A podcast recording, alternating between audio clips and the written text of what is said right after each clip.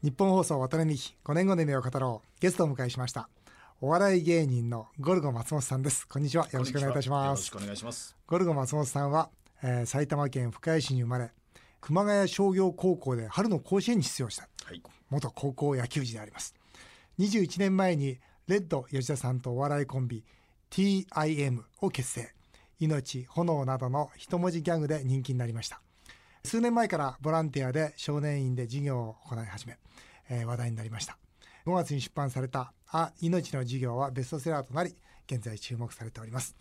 まあ、あの先日も本屋さん行きましたら、はいこの本ベタ積みですねあ、そうですか。うん、びっくりしてうわ売れてるんだなと思って一番売れてるとこに置いてありましたよあ、そうですかうん。ありがたいですね。僕はもう本屋さんはこの自分のが並んでから行ってないので、で気持ちがいいもんですよあそうですか自分の売れるはい本はがい一番売れてるわけですから、ね、どどんな方がねあの書かれたのかなと思って楽しみにしておりました、あのゴルゴっていうとなんか僕なんかあるとゴルゴあ13あ、そうですね。はい。そっからですかあの僕はまあゴルゴ13を読んだことないんですね。ほう漫画斉藤隆夫さんの書いて。おーなくてあのない映画うのんうん高倉健さんがやってたゴルゴ13実写版へーあれを見て、うんあこんなスタイルのうん男のっていう感じでコントを書いたんですそのコントの中の役名がゴルゴ松本でそのまま芸名にしてしまったっていう形なんコでントすけどの台本も書かれるんですかあー当時はい相方と一緒に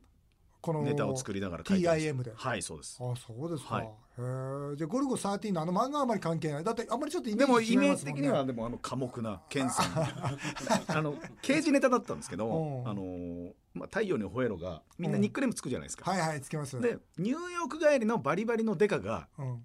帰ってくるとうん日本にやってくるうんっていうので、名前でゴルゴ松本っていうゴルゴをつけただけなんですけうんど、おー何の意味もうそんなないですそねの前はなんていう名前だったんですかゴルゴ松本さんの名前の前はあ普通に本名ででも芸人をやるときにはもう芸名をつけましたそのゴルゴ松ゴ本ルゴ松本一番最初のネタがそれだったのでへえ、はい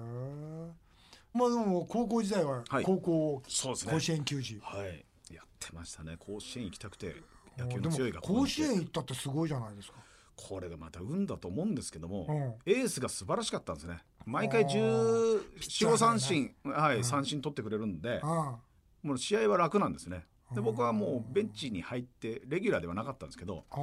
守備はどこだったんですか僕はサードを守ってたんですけど控えのサードです、は、はいメインの山田君っていうのがいて、まあ、そっちの方ががたいもでかいし山田君打つしっていうね、うんはい、でも甲子園で行けたんですよあのあれですかあのコーチングボックスかなんか立って、はい、立そったんうでですす、かはへ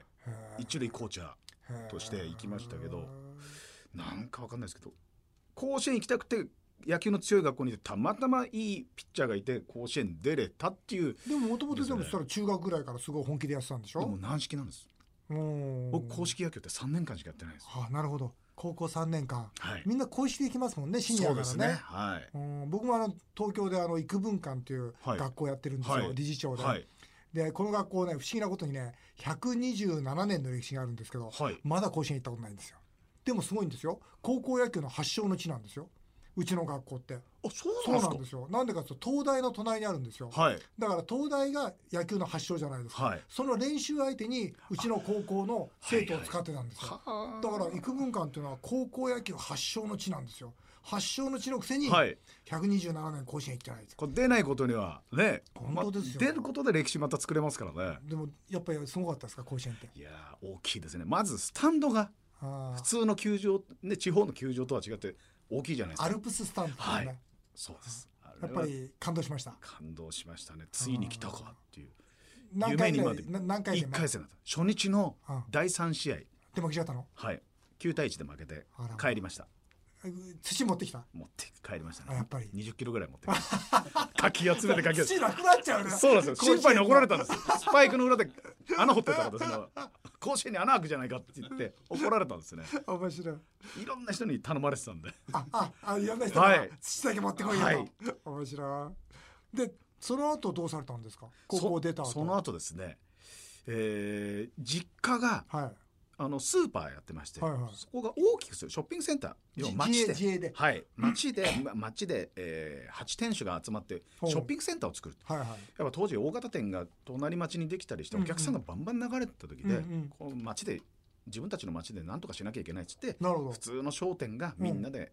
集まってショッピングセンターを作るっていうのでうんそこを手伝ってましたね。おーはい、ちゃんと修行しましてうんあの鮮魚コーナーをおーあ鮮魚で10はい、1920歳、はい、修行に行ってそのその辺を勉強してでこのお刺身なんか作ってあもう全部部はいマグロも当時、まあ、本マグロなんかもお願い解して体したことはありましたし器用ですか器用な方だと思いますはへいで21のーうん春うんに店がオープンしたんですねはいで半年ぐらいやって兄貴が2つ上にいまして、うん兄貴も修行してて一緒に始めたうーんでまたその魚屋さんがですよ、はいどうしてお笑い芸人だったんですかこれが高校時代にもう芸能界に憧れてたんですねへーとにかく芸能界に入ってうん有名になりたいとへー僕が高校時代にトンネルズがうんテレビに出始めてすごい勢いで売れてったんですね、うんで、まあ、トンネルズのお二人が石橋先輩が野球部でうん帝京高校で、うんで木梨先輩がうんサッカー部でっていううんなんか体育会系のうん先輩が芸能界で売れてったみたいな風にわうん僕にはとら、えー別に知り合いじゃないいんでしょ全然知り合いじゃないで す勝手に思ってたのはいほーんいやでもいいな学校の人気者がやって芸能界でっていう図式を作ってくれたのがトンネルズなんですねへーそれであれですか例えばトンネルズに弟子入りとかしたんですかしないですそんなんじゃない、はいもうどうしていいかわからない状わかん態ないとでりすあねえず東京出ようとうん店手伝ってる時そにこは埼玉県だったんでしょはい埼玉でさす深谷でしょ、はい深谷市で半年やりまして、うんちょっと次男坊だし兄貴がどうせこの店は継ぐだろうから、うんうん俺はもうやっぱ出ようとうんもうやっぱ高校時代の思いがふつふつと出てきまして、うんうんで思い切ってそうですね21の秋に東京出た出まして、ほうはい、そこからでもお笑いっていうのはどうしたらいいのか当時お笑いっていう言葉がそれほどな浸透しなかったんですねうん芸能界の中でどうしたらいいのかなっていうところでなぜか分かんないですけど芝居の方役者の方をやるんですねうそれを56年やりましたかねえそれどんな役者ですかもう当時はもう衝撃弾ブームですからあっちこっちにもうあー下北沢とかそうです劇団高円寺とかありましたよねありましたあっちこっちに、うんはい、バイトしながらうん夢を追いかけてる時でしたね、はいへーまあ、相方も当時一緒でしたからあその頃からのお付き合い、は56年やってこれじゃ食えねえなっていうことでうんやめるんです役者やめようっつってうんで本来2人とも相方も僕もそうなんですけどうん人を笑わせることが好きでうん東京出てきたのにうん違う方向行ってたんですねなるほどで2人で相談してやめようんやめよううとでで相方がうんネタ見せっていうのがあるおネタ見せネタ見せネタ見せお笑いうんのネタ見せっていうのが各事務所ごとにあってはいそこに行こうって言って初めに行ったのが渡辺プロダクションへー今の渡辺エンターテインメントなんですけど鍋プロはい、へ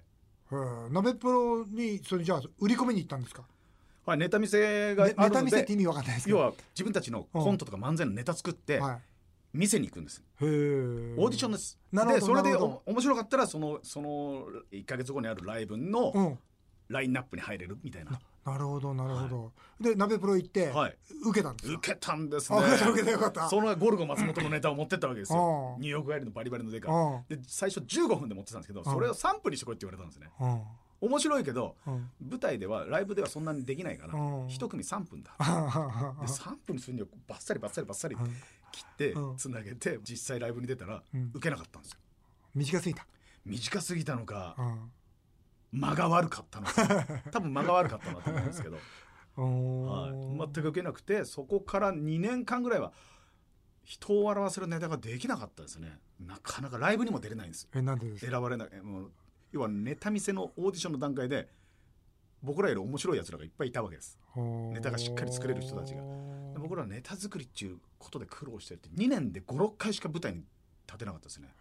あとはもう全部裏方で手伝いをしながらっていう、そういう時はアルバイトとかしてながらしてましたどんなアルバイトしたんですかえー当時は配送あートラック2トントラック運転しながら東京都内を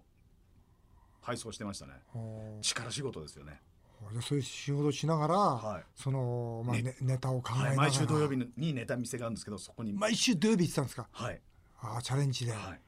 だってもうそんで何年か経ってやってたんでしょそうですもうやめようかなと思うじゃないですかこれが不思議となん役者やってる時もやめようと思わないですしうんお笑い始めた時が27歳なんですよ早くないですよね相方が29歳なんですうよーんで年は関係ないなと思ってたので、うん30過ぎて売れたタモリさんだとかたけしさんっていう先輩が存在してますんで、うん30過ぎてもいいんだっていうう、んなんか一つのうんなるほど壁っていうか限界っていうか、目安ができるじゃないですか、うんだから僕らはそこはなかったですねうんうんでもやっぱり焦るでしょこのままずっと売れないんじゃないかとか相方は焦ってました、普通焦りますよね、はい30になって何にも結局何にもないじゃないですそうかですアルバイトしながらで子供もできちゃったんです相方はあーじゃあそれはもっと焦るわ、焦りますようね、んだけど僕が焦らないからイライラしてるのが分かったんですよ分かるんですよね、うんうんだけどイライラしても何にも変わんねえしななんで焦らなかったんですか売れ売れるって自信があったんですかそれが分かんないんです けど夢は僕は叶うもんだとずっと思い続けてきたのでなるほど、甲子園にも行けちゃったじゃないですかうんうんうん自分で目標を持ってうん、強い学校に行ったら、うんベンチには入れたけどレギュラーではない、うんだけど甲子園の土も踏まし踏んうん踏めたと、 20キロ持ってきちゃったしね20キロ、うんうんで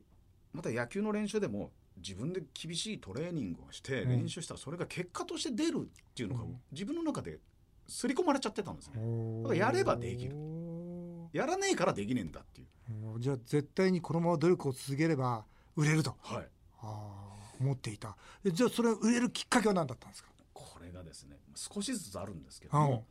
やっぱり「ボキャブラ天国」っていう番組に出れるようになったうんことが当時えーすごい若手芸人が出て「ボキャブラ天国」っていう番組だったんですね、タモリさんが司会で。うんお笑いの番組はですか、い、でそれが司会が変わって、まあ、ひろみさんうんが司会でやってたんですけどうんそこに出れるようになったんですうよんで若手もう売れない若手ばっかりが出てたんですああなるほどうんよで、えーネタでベスト10を決めていくんですうよ、んうんでその中で僕らはベスト10になかなか入れなかったんですけど、うんその他大勢だったんですけど、うんまあ、それがきっかけで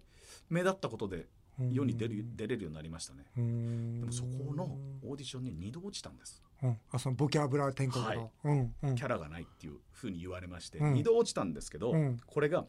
じゃあもう俺たちこの番組に出ずに売れようっつって相方と誓い合って、うん別路線で絶対売れてやるっていうまた意志が強くなったんだよ、うんうんでそうやってる時に同じ制作会社が作ってた「タモリクラブ」っていうタモリさんの番組うん今もやってますけど、うんそこに若手芸人が出れるうん企画があって、うんタモリさんが軽トラックに乗ってですね、うん後ろに乗ってですね、うん若手がその後ろをずーっと追い走りながら追いかけてってネタをやるっていうのがあってでその時にタモリさんから受けてくれたんですね、うん面白いななんか意味わかんないけど面白いなこいつらっつって、でそのスタッフがボキャブルに出てみないかって勧めてくれたんです、うんで僕らはでも2度落ちてますんで、うんどうするとうん俺ら出ないって誓ったしな、うんだけどそこは要は大人が僕らより上の大人がうん出てみなさいって言ってくるんだから、うんよし出出てみようっつって、うんそこを発想をちょっと変えたんですね、うんそこからガッと変わりましたねへえそれから売れるようになったそうですねその半年後には風呂付きに住めました、へえ、はい売れない時ってだって本当に収入ないでしょないです、えーアルバイトで一生懸命働けばトラック運転してる時は休まず1か月働いて30万稼げたんですけど、うんうんそれをやるために行ったわけじゃないんそうでですねネタ見せとかもあるしいろいろあるんうでんそんなに働けないじゃないですか、うでんまあ、深夜のお弁当屋さうんんでバイトするようになったりすると、そんなに数もできないしそうですね45万あれば生活できる家賃が3万のとこだったんで風呂代1万円家賃3万円とか諸経費入れて、まあ、5万あればなんとかできるだろうというところで、はい、すごいなそれで今度売れて今度風呂付きのところに引っ越せた、風呂付きにそれはいう嬉しかったですよああ嬉しいですねあー銭湯も好きなんですけど、うん自分の家に風呂がある、いつ好きな時にうん、風呂入れる入れるっていううんもう朝仕事行く時は必ずシャワー浴びてとへかー帰ってきてバスクリーン入れてへー入るとかってそれがもう嬉しかったですねあやっと夢は叶ったぞうとん要はネタ面白いことを作ると同時に売れることも考えてたんでうんどうしたら売れるだろうっていうのをうん常に考えながらネタ作りもしてたんで今はそのまあ売れるな売れてる中で、はいはいテレビとか、はいそれからまあ何ですかあとはどういう活動をされてるんですかあのーそのテレビもですねバラエティ番組はほとんどもう出なくなったんですけあどそうなんですか、はいうん僕の今のメインだと土曜日日曜日に、はいはい、競馬番組の生放送にそんなだって貧しかったのに競馬やってたんですかそうなんですよ。アルバイトでもその中で、 これ僕、あの競馬の中のその巡り合わせ、うん馬と人との巡り合わせだったり、やっぱすごい馬が出てくるんですけど、なぜこんな馬と巡り合うんだろう、あこの人たちなはるほとどか、そういうドラマ性のところに惹かれててあ、ーで、自分が信じた馬を買ってう、ん馬券が当たったらお金が増えるじゃないですうか。んこんなすごい素晴らしいものが世の中にあるんだっっていうところにそこは自分のなりに気づいたっていうかへ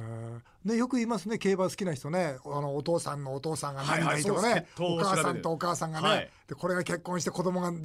どうしたはいね、みんなそういうなんか物語をね、はい楽しんでますよね。そうですねうん楽しいんやっぱりそうですか。はいうんでも僕研はね究しないとやっぱダメですあ研研究と究あしないとと。研究と直感ですうんよく書くと絶でも対デーダタでしょうね。そうですねやっぱ勘っていうのは経験則だもんね。はい間違いなくね。はい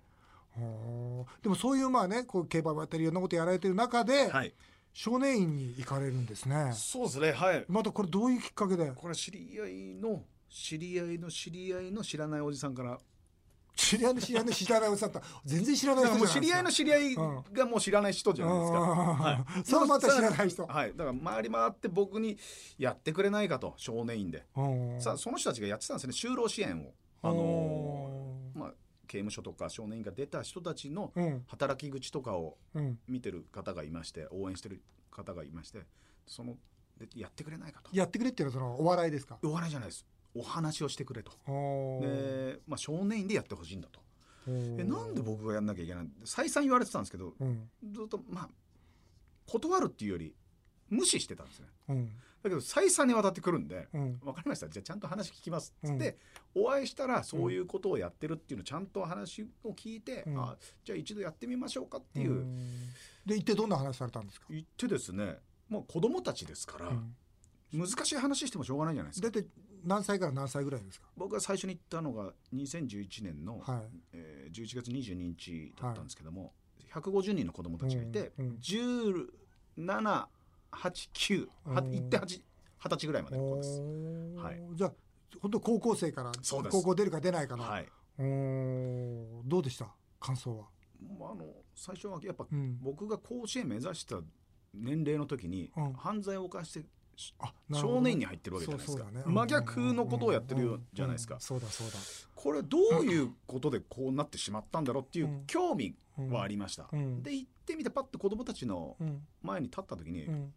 誰一人悪そうな顔してないんですうん目の奥がもう普通の少年だったんでうすんあ同じ人間で同じ男同士うんだなっていう感覚でうんなんか嬉しくなっちゃってうん嬉しいっていうかなんかあ一緒だなうんじゃあ先に生まれた大人としてうんヒントになるようなことが言えたらいいかなっていうので、うんはい、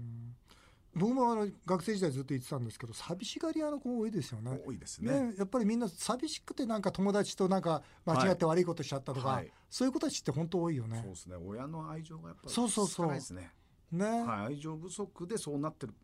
パターンが多いかもしれないですね。愛情を求めてね、はい、だから僕はもう本当に喋りに行ってます。うん直接、うんただ抗議するようなんじゃなくて、うんもう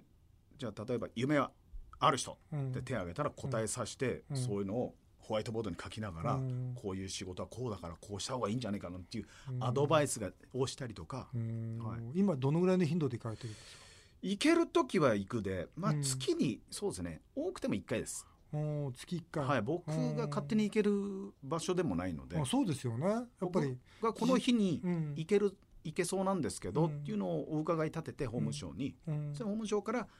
同じとこですかいろんないとやこもにうはい、いろんなとこ今に行ってるのは僕は関東1 5 6箇所あってそこ2度行ったところもあるんで2度3度行ったところなんで全部で20回ぐらいうんあそうで行っすかてますかそらの「あ命の授業」ってこのまはい本ですが、はいこの本のその命の授業っていうのは少年院でしたしている内容あのそうですもねのそがの分かりやすくうー全部ではないですけど、うん僕が研究してきた